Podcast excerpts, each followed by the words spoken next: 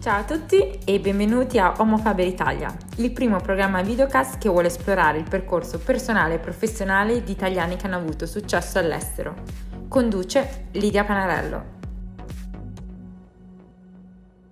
Ciao a tutti e benvenuti a una nuova puntata di Homo Faber Italia. Quest'oggi abbiamo l'onore di avere con noi Massimiliano Costa, fondatore di Develop, startup innovativa di impatto sociale che si occupa di sviluppare software e formazione digitale nel sud Italia. Prima di fondare questa startup, Massimiliano ha trascorso un importante periodo all'estero. Ha infatti iniziato la sua carriera presso l'ambasciata italiana di Baku, in Azerbaijan. Poi si è spostato a New York per frequentare un master di Public Administration presso la Columbia University e ha poi continuato il suo percorso professionale nel mondo delle International Relations, lavorando come consultant presso le United Nations Capital Development Fund, sempre a New York. Nel 2015 Massimiliano entra a far parte del team di Shared Meal, un progetto di app development per raccogliere piccole donazioni di crowdfunding per i programmi The World Food Program. Quindi con questa chiacchierata vogliamo approfondire un po' di più il percorso di Massimiliano che ci racconterà la sua storia e come ha sviluppato l'idea di Share the Meal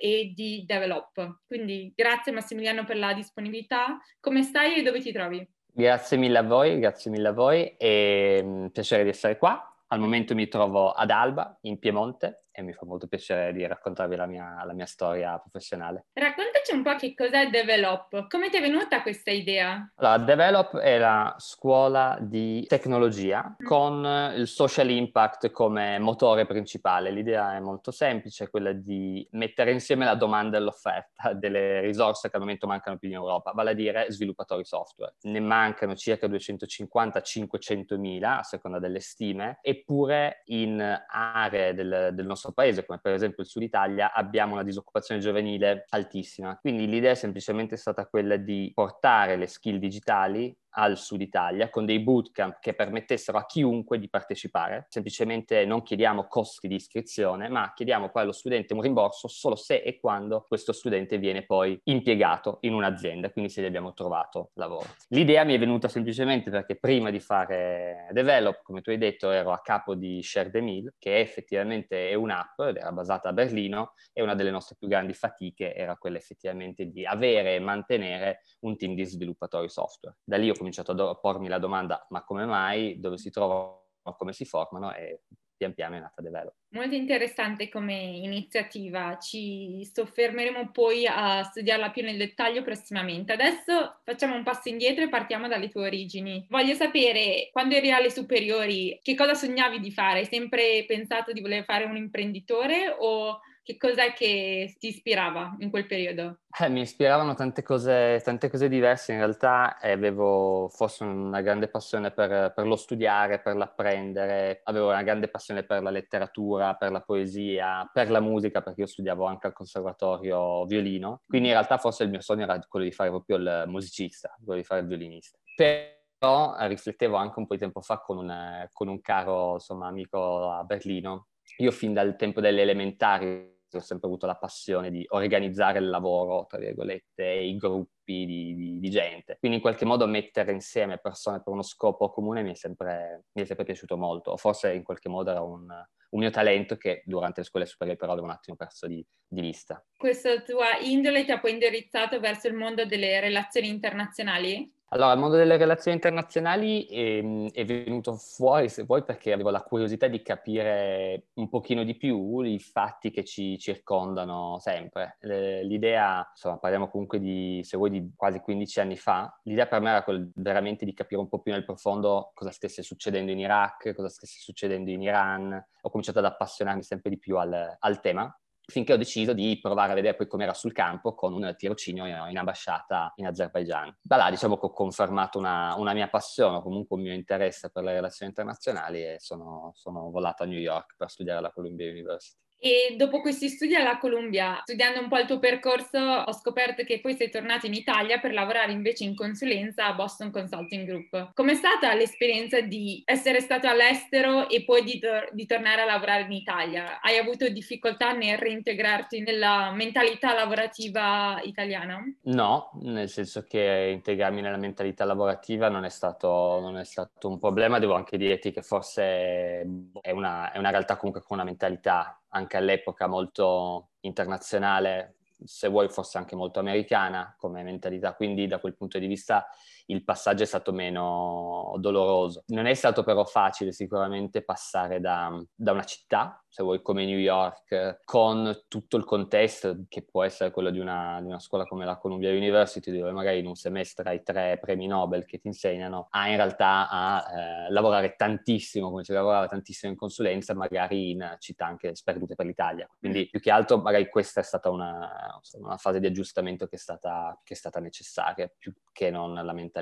E poi come si è concretizzata l'opportunità di lavorare presso Shared Mill a Berlino? Una serie di coincidenze che alla fine servono sempre moltissimo se vuoi nella, nella vita, comunque bisogna saper cogliere le opportunità che ci sono, no? Però te la racconto mm, brevemente, BCG è partner internazionale del World Food Program e quindi io al tempo di, insomma, quando lavoravo in BCG avevo comunque passione per le relazioni internazionali, per la, la parte di development, quindi ho sempre dato molto disponibile a fare progetti del genere con il World Food Program e soprattutto a cercare di capire meglio che cosa fosse il World Food Program. Ero quindi andato in contatto con una una serie di persone, però non avevamo mai concretizzato effettivamente un mio passaggio. Eh, tant'è che io poi sono uscito da BCG e ho cominciato a lavorare per una startup. Un anno dopo, eh, una delle persone che avevo sentito del Work Food Program aveva in testa di, di lavorare su un'app mobile. Tu sei tra i miei contatti chi ha anche fatto questo tipo di esperienza, oltre a BCG, ti va di fare due chiacchiere. E quindi da là un po' è partita la, insomma, la parte di selezione su,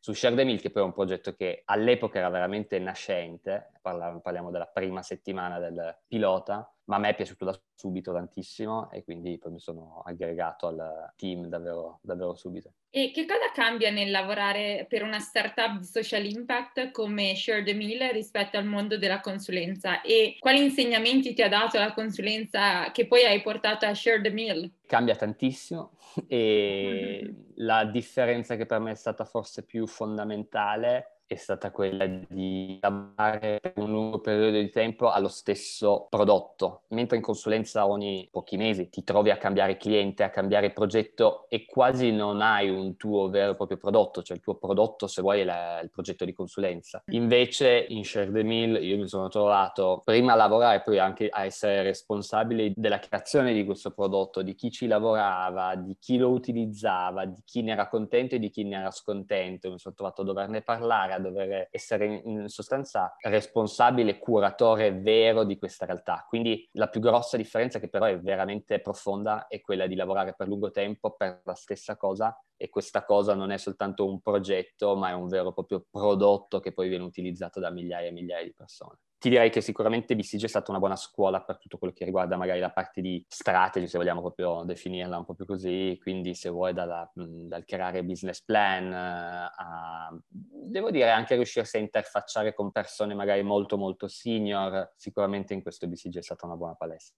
Passiamo adesso alla tua idea di develop e riprendiamola dal punto dove ci eravamo lasciati precedentemente dopo che ti è venuta in mente l'idea, capendo che c'era questa mancanza nel Sud Italia di talento digitale, quando è che hai capito che questa idea avrebbe potuto avere un potenziale e quindi diventare un lavoro a tempo pieno? In realtà l'ho, cap- l'ho, l'ho capito dopo, dopo, un po'. Prima ho cominciato a, ad avere senso nella mia mente e poi il prima possibile abbiamo cercato di fare dei piccoli piloti. Abbiamo fatto dei, dei corsi pilota basati a Palermo nel 2019 e questi corsi hanno confermato la possibilità di effettivamente selezionare persone che non fossero sviluppatori con l'intento di trovarli poi dopo lavoro e in sei mesi abbiamo visto che effettivamente questi sviluppatori non solo riuscivano a trovarli ma che potevano cominciare a collaborare o con noi o con altre aziende. Di conseguenza abbiamo avuto conferma della potenzialità lato formazione. Per quanto riguarda la parte, se vuoi, più di, di placement più l'anima anche nostra di sviluppo software, questa forse era un po' più facile da, da comprendere proprio perché c'è questo grande buco nel mercato. Da subito noi abbiamo avuto una buona risposta in questo, quindi ho capito che serviva metterci insomma tutta la spinta che gli potevo dare ed è per questo che adesso mi occupo solo di A livello di organico, tu sei il fondatore unico e poi ti sei cercato, immagino, di un team di supporto. Che risorse hai cercato di reclutare nel intraprendere questa avventura? Beh, da subito ho cercato quelli che sono alla fine i miei co-founder, quindi eh, da un lato una persona che mi aiutasse a gestire tutta la parte di education, che fosse anche radicato e profondo conoscitore del Sud Italia, perché io invece non lo sono, quindi da un lato ho visto la, l'opportunità sociale, umana ed economica, anche se vuoi, di fare leva sul capitale umano del Sud Italia, però non è un, comunque un contesto che io conosco a fondo. Quindi Alessandro, il mio cofondatore, è siciliano ed è colui che si occupa della nostra parte di education e poi invece ho un co-founder tecnico, uno sviluppatore con grandissima esperienza che si chiama Sasha, che lavorava prima con me a Berlino e poi aveva deciso di, di ritornare in Italia e quindi ci siamo ripresi con questo progetto che comunque va da anche lui abbracciato in pieno. Tra l'altro abbiamo costruito attorno a questo primo nucleo essenziale un, un bel gruppo di giovani, tutti del sud Italia, che sposassero da un lato l'idea, mettendoci comunque la voglia, e dall'altro avessero magari le skill tecniche per poter fare o gli insegnanti o i tutor o gli sviluppatori per develop. Questo progetto formativo si rivolge a chiunque, da, da che età a che età, ci sono dei limiti, so, c'è bisogno di alcune competenze base, di base necessarie? Chi è il vostro studente ideale? C'è bisogno di essere diplomati. I nostri corsi però sono molto intensi, molto duri, quindi c'è bisogno di avere il tempo di farli, avere la voglia di farli e avere delle capacità basi di informatica è molto importante. Proprio per questo noi, oltre diciamo ai nostri corsi principali, abbiamo dei precorsi e oltre a questo chiediamo delle piccole basi di inglese, di problem solving, eh, che queste alla fine sono, cioè soprattutto il problem solving è forse la caratteristica principale che uno sviluppatore in nuce deve, deve avere. Quindi un candidato del genere può andare sul vostro sito, applicare e poi si può aspettare un, un quanto tempo prima di ricevere un feedback se è stato preso o no? Come funziona il processo di recruiting? Il processo di selezione è abbastanza facile, vai sul nostro sito, ti iscrivi, puoi fare online tre test molto semplici, quelli che ti, quelli che ti ho detto, descrivi un po' il tuo profilo, puoi anche lasciarci un video messaggio e noi poi selezioniamo i candidati per andare a formare una classe. Di solito chi fa un'application la fa per una classe specifica, quindi per esempio quella in partenza a fine giugno, quella in partenza a settembre e quindi noi il più rapidamente possibile possibile cerchiamo di andare a formare questa classe, andare a fare dei colloqui e poi di chiudere le selezioni. Quindi siamo insomma abbastanza in breve tempo. Fondare una startup è sicuramente una grande impresa. Raccontaci qualche episodio, aneddoto magari divertente dei primi mesi appunto della creazione di questa iniziativa. Ma guarda, devo dirti è la cosa più per me è la cosa più bella, il lavoro più bello che mi posso forse immaginare e, e, comunque mi diverte farlo. Mi diverte farlo perché c'è una grandissima componente umana. Noi formiamo persone, questa è la dimensione che più per me è, è divertente. Quindi io non, insomma, sì, ricordo con super emozione insomma, i primi incontri con il primo corso, quindi i primi corsisti no? che abbiamo avuto il, e per me poi andare magari a fare un aperitivo in centro Palermo con loro è stato divertente è stata una bella occasione di, di, conoscerli e riuscire veramente a capire la dimensione, sai, davvero umana, quella davvero di speranza che, che stai dando facendo un corso. Mi ha dato molto la spinta a, a pensare a come farlo su grande scala. Episodi divertenti ce ne sono alla fine se vuoi un po' tutti, tutti i giorni. Ho appena finito di parlare con insomma, il team, ogni, ogni, giovedì alle 6 ci prendiamo una birra in remoto insieme. Non è, non è che si che si sta troppo serio, che si sta troppo cupi. Però la parte di fondazione di una startup, se da un lato è per me un lavoro bellissimo, devo anche dirti che è durissimo. Cioè, per me è, sta, è una, sia adesso che nella, nella parte di Mill, essere responsabile del, di tante persone, e di, sia lato studenti che lato magari collaboratori, devi veramente essere in grado di mettere tanti pezzi tutti insieme quindi questa parte qua può anche essere meno divertente, diciamo, delle altre. Com'è che hai finanziato questa attività? Hai richiesto risorse, non so, a una banca, degli investitori? Come funziona per un giovane ricevere capitali a inizio quando sta portando avanti un'idea così innovativa e disruptive? No, noi non abbiamo chiesto finanziamenti abbiamo cominciato con quello che viene, insomma, col famoso bootstrapping, no? che è un po' di risorse le metti tu, soprattutto metti il tuo tempo e quello che tu sai fare. Quindi abbiamo cominciato a organizzare i primi corsi, tra l'altro senza chiedere nulla agli studenti, abbiamo cominciato a sviluppare i primi prodotti proprio forti del fatto di saper fare prodotto e così siamo partiti. Secondo me è molto molto importante prima di cercare fondi cercare un vero problema da risolvere. I problemi non mancano nel mondo, è molto facile a volte affa- affezionarsi moltissimo a un'idea senza averla un pochino testata sul campo. Questo secondo me è un po' quello che anche l'investitore medio tipico va, va poi a guardare, cioè che cos'è che già esiste, che cos'è che sembra interessante, c'è veramente un bisogno di questa cosa. Il mio consiglio in realtà a tutti quelli che hanno in testa di far partire una startup è di pensarci due volte, perché comunque vada poi non è facile, te la devi sposare magari poi per cinque anni o più, e soprattutto di vedere se A è un problema interessante abbastanza per, per te, per la società, ma soprattutto per chi poi questo problema ce l'ha,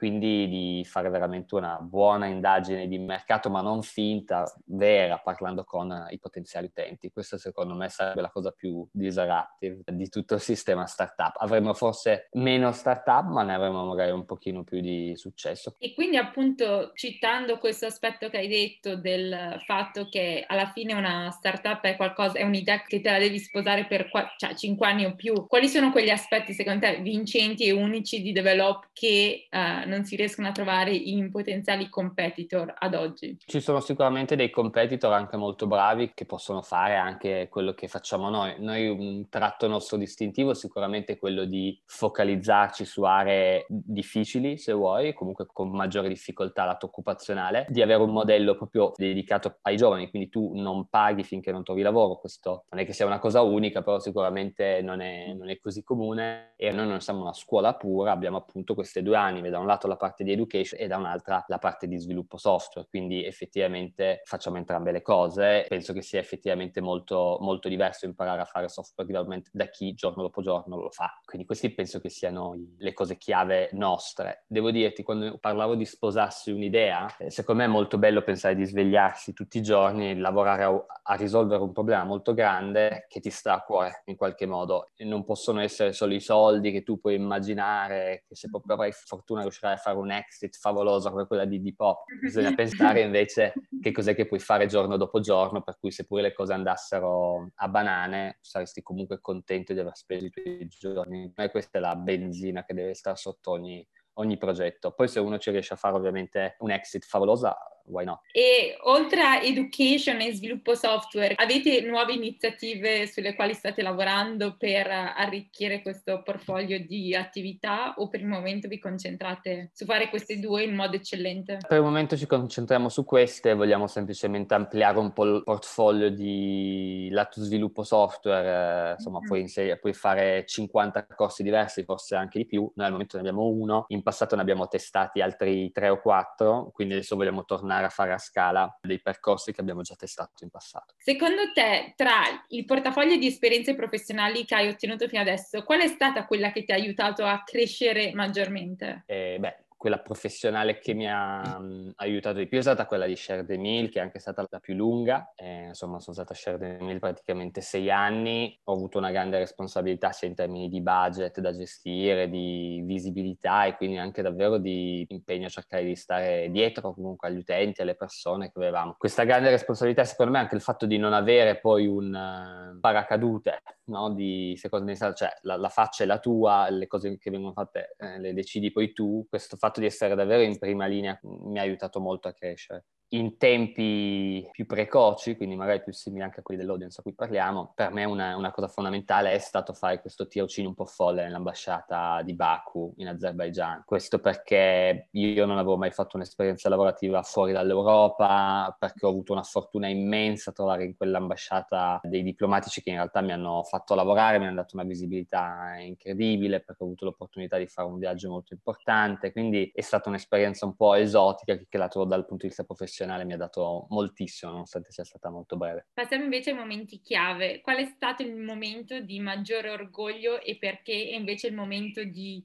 uh, maggiori difficoltà e com'è che poi lo hai affrontato e risolto? Un momento di sicuramente grande orgoglio è stato la prima volta che siamo stati selezionati da Apple per essere sull'Apple Store nel 2015 a livello globale, beh, è stata una bella emozione a dicembre dello scorso anno abbiamo anche vinto un premio come miglior app dell'anno e siamo stati premiati a sorpresa da Tim Cook, quindi il CEO di Apple. Francamente non pensavo di fare una call con Tim Cook nel mio, nella mia esperienza lavorativa, come non così breve, e di potergli spiegare che cos'era Share the Meal, quindi una bella soddisfazione. Momenti difficili, in realtà ce ne sono infiniti. Non so neanche più selezionare un momento più difficile, particolarmente più difficile dell'altro. Sia su Share the Meal che su Develop, davvero le, le, le difficoltà sono tantissime, ma sono costanti. È quasi una costante corrente di problemi che tu devi in qualche modo arginare, direzionare in maniera diversa e questo fa parte praticamente, secondo me, del lavoro di un founder. Riuscire a mettere in piedi qualcosa che sta contro la corrente normale delle cose, se no non sarebbe una cosa nuova. Che cos'è che consiglieresti ai giovani studenti italiani che stanno entrando nel mondo del lavoro oggi, in un mercato del lavoro diciamo non particolarmente roseo? Quello che io posso, mi sento di dire è che eh, io stesso, quando ho finito di lavorare, avevo più il bisogno, la voglia di dimostrare effettivamente di trovare un lavoro che confermasse il mio valore. Quindi volevo val- una validazione sociale non cercavo effettivamente un lavoro soltanto che appagasse no, me stesso, soltanto che mi desse un, uno stipendio, che fosse magari quello che sognavo davvero di fare. Io cercavo davvero una validazione sociale. Questo mi sento di poter dire a tutto il mondo, senza grandissime smentite, che è tempo perso, nel senso che questa validazione sociale, sia se la rivolgiamo di più ai genitori, agli amici, a noi stessi, è un bisogno vuoto, è un bisogno che ci stiamo costruendo noi, noi in testa. Una carriera dura 30-40 40 anni e c'è bisogno di costruirla anche verso quello che vogliamo diventare. Quindi il mio consiglio è questo, questo bias di validazione, di cercare di metterlo da parte e di pensare soprattutto se quello che stiamo andando a fare ha un valore vero per noi ed è un lavoro che noi vogliamo fare. Se non venissimo pagati, se non lo non dicessimo ai nostri amici, ai nostri familiari dove lavoriamo, lo, lo, lo faremmo lo stesso. Questa secondo me è una domanda che ci dovremmo tutti fare. È un punto davvero importante che spero possa essere ben eh, ascoltato, digerito dalla nostra audience, perché anch'io sottoscritta mi sono ritrovata a interfacciarmi con un po' che cosa la società ti dice di fare appena esci dall'università, quelle due o tre carriere che sembrano apriranno poi tutte le porte del mondo, però sì, bisogna cercare di pensare a esattamente tu cosa vuoi fare, non seguire il gregge. Sì, e ci sono anche modi per cercare di farsi aiutare, secondo me invece di farsi aiutare semplicemente dalla... cioè tu hai detto dal gregge, è normale che nella vita ci siano correnti, no? che ci siano veramente forze che ti guidano, che ti portano. Io penso che si possa pensare di parlare con, per esempio, con un coach professionale, vero, serio, che qualora uno trovasse un po' in una situazione di difficoltà nel saper scegliere, nel sapere se è veramente quello che uno vuole fare, cioè ci sono dei professionisti che possono anche aiutarti, tre sessioni, cinque sessioni, a venire fuori da un impasso o comunque a chiederti le domande giuste. E ad oggi che invece sei responsabile di develop e quindi ti trovi magari anche ad assumere personale, quali sono quegli aspetti che eh, catturano la tua attenzione quando revisioni un CV? Dipende ovviamente, sai da che seniority uno cerca, eccetera, eccetera, però a me piacciono di base i CV molto molto brevi, senza fuffa. Sai quando vedi il, la persona di 20 anni che ha già 10 esperienze come responsabile di, come grandi leadership skills, di, cioè, non so, c'è una costruzione, magari anche una narrativa sbagliata io cerco un pochino asciuttezza e onestà e, e, poi quando invece parlo dal punto di vista umano vorrei cercare di sentire l'energia giusta, la voglia di fare giusta, la, eh, se vuoi anche la capacità di aderire alla missione che comunque una realtà come Develop ha. Quindi io cerco di capire un po' se in Nuce c'è questa voglia di essere parte di un team davvero e non soltanto di trovare un lavoro.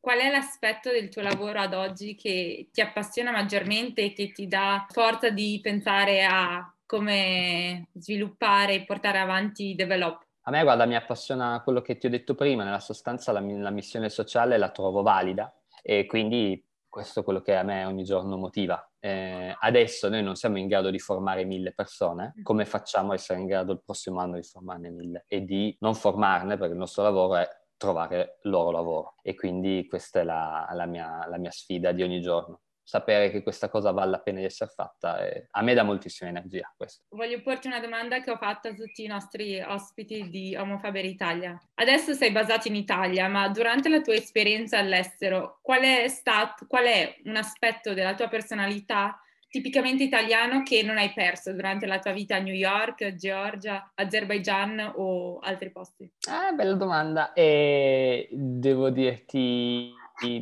uno all'estero realizza molto più velocemente di essere italiano di non quando uno sta soltanto in Italia, cioè per contrasti ti rendi conto molto più velocemente di essere, di essere italiano. Ovviamente tutto quello che è gesticolare è uno stereotipo, ma te lo, te lo, porti, te lo porti, dietro. Il, però, mh, lato, guarda, devo dirti, lavorando comunque un po' in Germania con un bel team anche tedesco, penso che un aspetto che io sentivo di avere prima e che sento comunque di aver mantenuto anche dal punto di vista professionale è un pochino la creatività, la voglia di trovare magari una soluzione che un pochino magari potrebbe anche essere buttata lì, un po' abbozzata, un po' fuori dal canone normale, ma che puoi vedere se sta su. Quindi questa creatività nel trovare soluzioni a, me è sempre una cosa che ha divertito e che fa abbastanza parte del, del, nostro carattere nazionale. Devo dire che quando uno lavora poi con un team molto solido, magari tedesco, questo team, questa solidità ti permette anche di essere forse ancora più creativo che non in una situazione di sola creatività, no?